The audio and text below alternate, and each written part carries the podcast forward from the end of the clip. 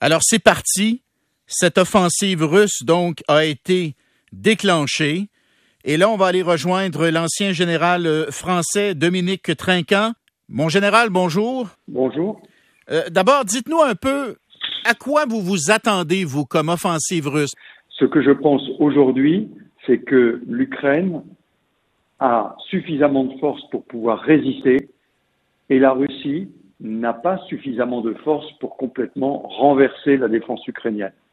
Et donc, euh, à terme, il est possible que finalement, euh, les Russes doivent arrêter leur opération et proclamer une victoire parce que Mariupol sera tombé, parce qu'une partie du Donbass sera conquise, et à ce moment-là, proposer une négociation. Maintenant, est-ce que les Ukrainiens accepteront une négociation? C'est un sujet que je ne peux pas euh, développer. Quand vous dites que les Russes pourraient manquer de ressources pour prendre le Donbass, donc prendre la partie est de l'Ukraine, ils n'ont pas la possibilité d'ajouter des ressources, de faire venir du matériel d'ailleurs en Russie, de d'ajouter aux effectifs sur le sur le terrain. Ils sont rendus à, à la limite de ce qu'ils peuvent mettre en jeu. Oui, tout à fait. Ils ont perdu 25% de leur potentiel, aussi bien en matériel qu'en en personnel. Euh, ils sont en train de les renforcer actuellement en rappelant des réservistes, en rappelant les, les élèves des écoles, en récupérant des matériels, mais ils ont beaucoup de mal à alimenter euh, les renforcements. Et donc, euh, je pense qu'ils vont avoir du mal à obtenir un ratio de 1 pour 3, qui est le ratio nécessaire pour enfoncer euh, la défense ukrainienne. Pour l'instant, ils ont un ratio de 1 pour 2. Euh, voilà, donc euh, je pense que dans cette guerre d'attrition, ils n'ont pas tous les moyens qu'il faut aujourd'hui. Donc ça pourrait être long, général Trinquant, parce que Poutine ne peut pas se permettre de, de ne pas gagner quelque chose avant de proposer un cessez-le-feu ou d'en arriver à un accord. Et donc, il va tout faire pour remporter une victoire dans l'Est. Et les Ukrainiens euh, sont bien décidés à se battre jusqu'au bout. On le voit à Mariupol. Donc, ça pourrait être un conflit qui pourrait s'étirer encore pendant plusieurs semaines, sinon plusieurs mois, n'est-ce pas?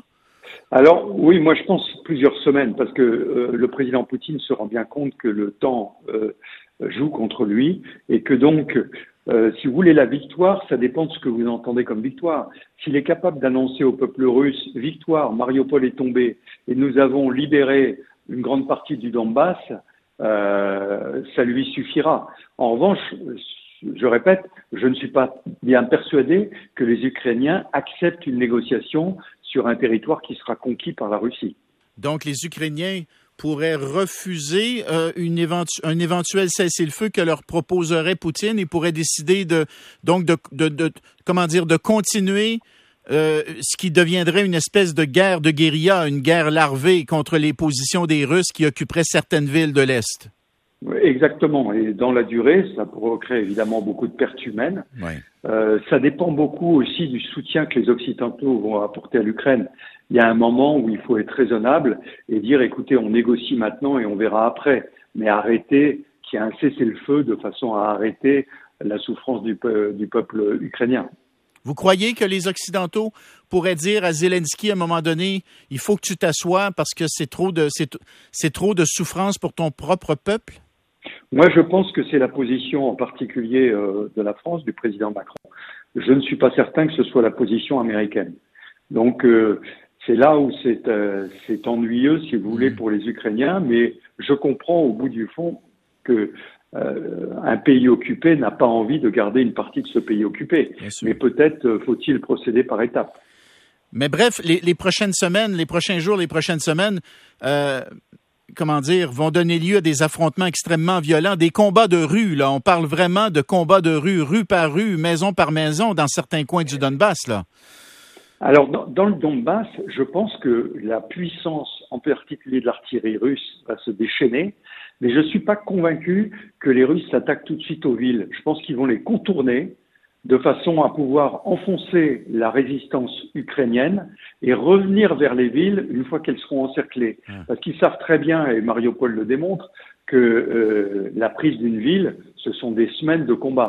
Et ils ont besoin d'obtenir une victoire. Tout le monde a en tête le 9 mai, euh, date à laquelle le président Poutine souhaiterait annoncer une victoire au peuple russe.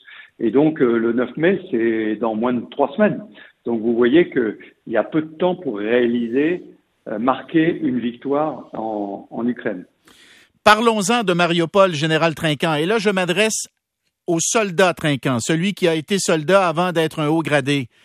Est-ce que ça vous arrive parfois de vous mettre à la place de ces soldats ukrainiens qui sont retranchés dans cette usine métallurgique? Est-ce que, est-ce que ça vous arrive de vous demander est-ce que moi je me rendrais ou est-ce que je continuerai à me battre jusqu'à la fin avec évidemment la conclusion que je perds la vie là?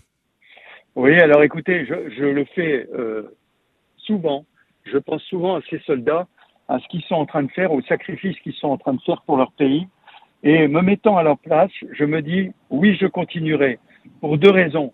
D'abord, tant que je combats à Mariupol, les forces qui s'opposent à moi ne pourront pas aller combattre l'armée euh, ukrainienne ailleurs. D'accord. Deuxième, deuxième point, pour le moral des Ukrainiens, euh, vous savez, en France, on a une fâcheuse tradition d'un peu des combats désespérés. Je veux parler de Cameron, je veux parler de la maison des dernières cartouches. Et on se dit que pour le moral des Ukrainiens, des autres Ukrainiens, de savoir que des Ukrainiens vont combattre jusqu'au bout pour leur liberté, ça les soutient moralement. Donc je resterai pour soutenir moralement l'ensemble des Ukrainiens et pour permettre de maintenir autour de Mariupol des forces russes et qu'elles n'aillent pas combattre contre les Ukrainiens ailleurs.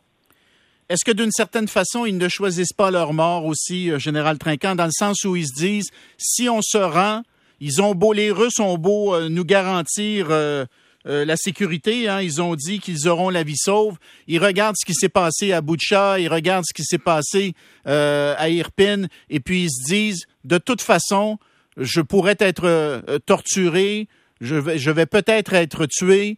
Alors, vaut mieux que je choisisse ma mort, et donc je vais, je vais mourir en combattant.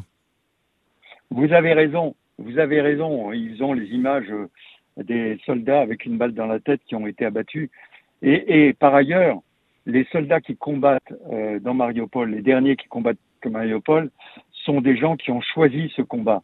Il y a euh, bien sûr les, les, groupes dont on parle, Azov, des soldats qui euh, depuis quatre semaines se sont préparés à ce combat, et puis il y a un certain nombre de gens qui sont venus combattre en Ukraine et qui ne sont pas ukrainiens.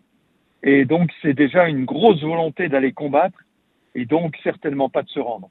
Et, derrière, ils pensent que de toute façon, ils ne peuvent pas croire en ce que les Russes euh, leur garderont la vie sauve. Voilà, voilà.